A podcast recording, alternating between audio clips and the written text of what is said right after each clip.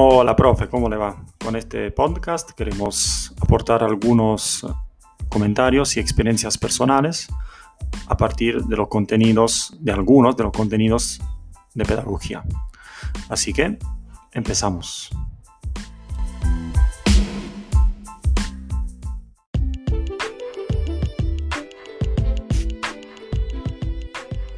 La pedagogía como ciencia y arte ha sido una idea que me hizo pensar mucho durante su asignatura, porque yo soy matemático y entonces tengo una mirada científica hacia todo, hacia el mundo, en particular hacia, y también hacia la educación, hacia lo escolar. Eh, y, y cuando vimos esa idea de la pedagogía como ciencia y arte, también la relacioné a un episodio que me pasó el año pasado, en el cual en, durante un Zoom yo estaba dando clase a los chicos de quinto año y ellos estaban con cierto malestar y yo le pregunté ¿qué, qué le pasa, chicos? ¿Qué problema tienen? Y entonces ahí como, fue como un volcán de, de, de, de reclamo, no particularmente hacia mí, sino hacia varios colegas que decían, no sé, que la profe de tal materia tenía, eh, nos daba mucha tarea, que a nadie le importa cómo estamos nosotros, que este, que el otro. Entonces yo paré la clase en ese momento y dije, bueno, charlamos sobre eso, y pasamos toda la clase de matemática hablando sobre lo que ellos sentían. Y, y, y yo ahí lo veo como que también la pedagogía es un arte, porque uno tiene que tener esa, ese, ese toque, esa espontaneidad para, como decimos justamente en clase, hacer todo lo posible para que el alumno aprenda. Porque yo después, a la otra semana que tuvimos el Zoom, los chicos estaban muy contentos de estar en clase conmigo, y no creo que matemática sea una materia particularmente interesante para ellos. Y, y entonces me pareció muy interesante esa relación entre la pedagogía como arte y como ciencia. Y yo después quería agradecerla porque, además de todo lo que aprendimos con usted, una cosa que me parece eh, muy interesante que aprendí es que ahora, desde que la conozco, yo llamo a mis alumnos siempre mis queridos estudiantes, como hace usted con nosotros, como hizo todo este tiempo. Eh, parece una tontera, pero la verdad que cambia mucho el, eh, comenzar la clase o una comunicación, ya sea por WhatsApp o por lo que sea, así, como que cambia, eh, cambia todo.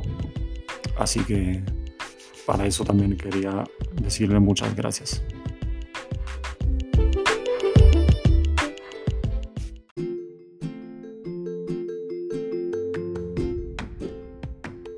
Hola, profe, mi nombre es Anaí y quería hablarle un poco acerca del pedagogo latinoamericano Paulo Freire y de por qué fue importante y muy interesante para mí que nos haya compartido su... su pensamiento a través de las frases.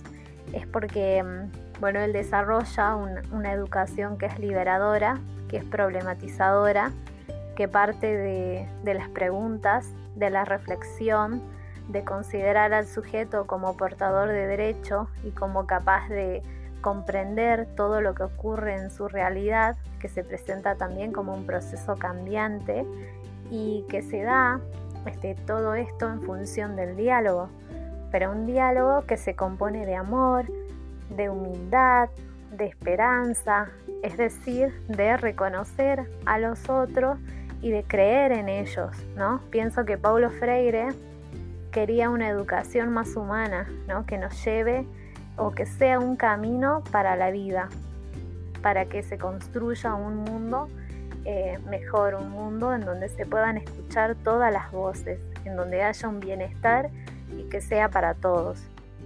Y en este sentido, eh, usted tenía como mucho de Freire en la manera de, de enseñarnos.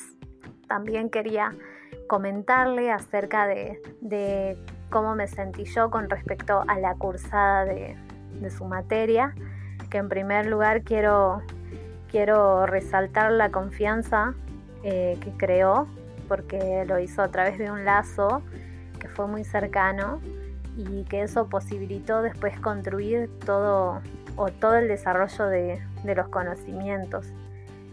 También resalto el buen trato, siempre se dirigió con respeto, eh, de una manera alegre y comprometida este, con nuestro aprendizaje.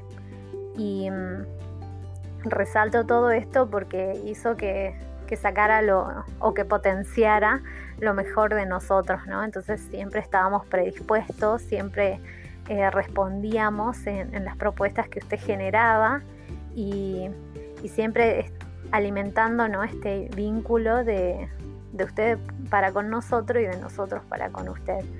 Eh, bueno, eso quería resaltar, ¿no? Muchas gracias, gracias profe por, por su predisposición y, y por ser flexible y por escucharnos.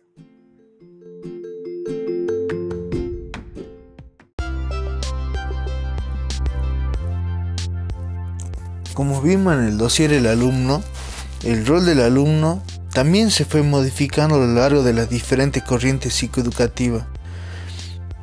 A paso de ser una persona pasiva, receptora del, del conocimiento, a ser una persona activa e implicada en su proceso de aprendizaje. A paso de adquirir conducta mediante la relación de estímulo-respuesta en el modelo conductivista a reproducir conocimientos transmitidos directamente por el docente y a construir su conocimiento de un modo significativo, siendo este último el paradigma centrado en el aprendizaje y en el alumno que aprende, eh, en el cual el estudiante es el verdadero protagonista de su aprendizaje, siendo que desde esta perspectiva el docente desempeña una función mediadora, gestionando los recursos y las ayudas necesarias que permiten al alumno avanzar en su proceso de construcción del conocimiento. Este paradigma psicoeducativo aborda conceptos como la creatividad, el pensamiento crítico, la estrategia de aprendizaje, los estilos de aprendizaje, la motivación, las actitudes, el afecto, eh, que son Son cuestiones que facilitan o favorecen que el alumno procese la información y la construya, que le, que le otorgue significado, eh, es decir, que el alumno aprenda a aprender o que aprenda a pensar.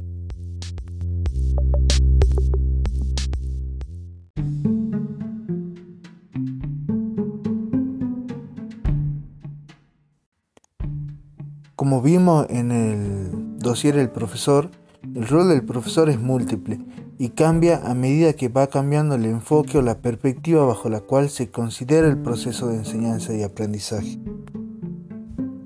Desde el modelo conductivista en todas sus variantes, donde el profesor era un transmisor del conocimiento, el dueño de la verdad, hasta los nuevos paradigmas psicoeducativos, donde el profesor es un facilitador del aprendizaje que transita junto con el estudiante de la mano todo el proceso de enseñanza y aprendizaje.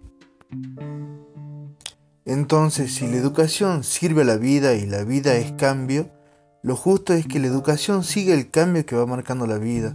Lo difícil es saber cuál es la dirección adecuada del cambio y diseñar los modelos de ese cambio en las diferentes etapas del proceso educativo. Y es en este contexto donde surge el aula inteligente como un nuevo paradigma de innovación educativa en el siglo veintiuno. Nos encontramos actualmente en la era de la tecnología informática de la comunicación y la educación no puede ser ajeno a esto, por lo que el proceso de enseñanza y aprendizaje se encuentra inmerso, inmerso en este nuevo mundo y es responsabilidad de los educadores integrarlas en el aula, ya que la utilización de todas estas herramientas nos brindan grandes posibilidades de mejorar el aprendizaje de los alumnos, ya que nos permiten diversificar, adaptar y potenciar todos los mecanismos que entran en el juego a lo largo de todo el proceso educativo y de la construcción de aprendizaje de los alumnos.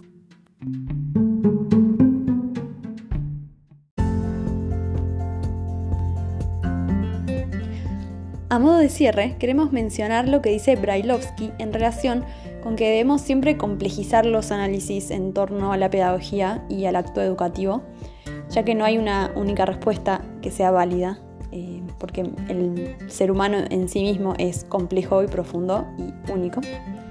Nos parece que como docentes eh, sepamos que esto implica no solo dominar técnicas de enseñanza, sino también, y sobre todo, como dice el pedagogo, construir un posicionamiento, un posicionamiento ético, político y social. Y plantea que educar es más que enseñar, ¿no? Aunque estén profundamente relacionadas estas dos eh, actividades. Y queríamos traer a colación el video del filósofo Darío Steinschreiber, eh, que está en YouTube, que, en el que habla sobre la alegoría de la caverna, y menciona que dentro de la caverna, que podríamos simbolizar eh, como en la escuela, hay una mezcla entre el hábito y la invisibilidad. Entonces hay cosas que no logramos ver porque estamos habituados a verlas o a no verlas. Eh, entonces estamos acostumbrados a ciertas formas de enseñar y de aprender, de pensar en la educación y de pensar en las escuelas. Nos parece eh, interesante el planteo de salir de la caverna eh, o de la escuela a la que estamos acostumbrados y pensar en otras formas de educar que no sean, como dice el filósofo, naturales, necesarias, obvias o incuestionables.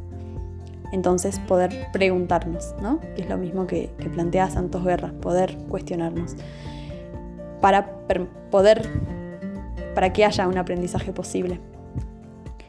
Y entonces, eh, al salir de la caverna, ver a lo que queda y a los que quedan por fuera de la normalidad que hay en la caverna, eh, ya que eh, esto permite pensar otro tipo de instituciones, otras formas de enseñar, de aprender, y nos parece fundamental que la escuela, o sea, la, las personas que componen la institución educativa y los docentes puedan cuestionarse de manera permanente sobre sus prácticas.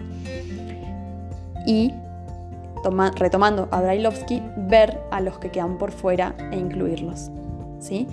Y acá, eh, ya para finalizar, eh, nos interpeló mucho la frase de Andrea Liaud cuando dice que enseñar hoy es aprender a permanecer en la confusión, en la imprevisibilidad. Es poder pensar y decidir en contextos de cambio. Nos parece muy pertinente porque estamos en medio de una pandemia y esto nos interpeló a todos eh, en todas nuestras prácticas y particularmente en, en en las instituciones educativas, que es lo, a lo que nosotros nos enfocamos en este momento. Entonces, eh, el poder ser flexibles y repensar nuestras prácticas también en este contexto tan adverso, que sin embargo también propone alternativas posibles eh, que incluso pueden ser superadoras de lo que ya conocíamos. Bueno, profesora, eh, fue un placer eh, compartir este espacio con usted. A- aprendimos mucho y fue muy interesante también hacer este trabajo porque nos permitió repasar todo lo que habíamos visto a lo largo del cuatrimestre eh, y reforzarlo para eh, in- interiorizar todos estos conocimientos. Muchas gracias y eh, hasta la próxima.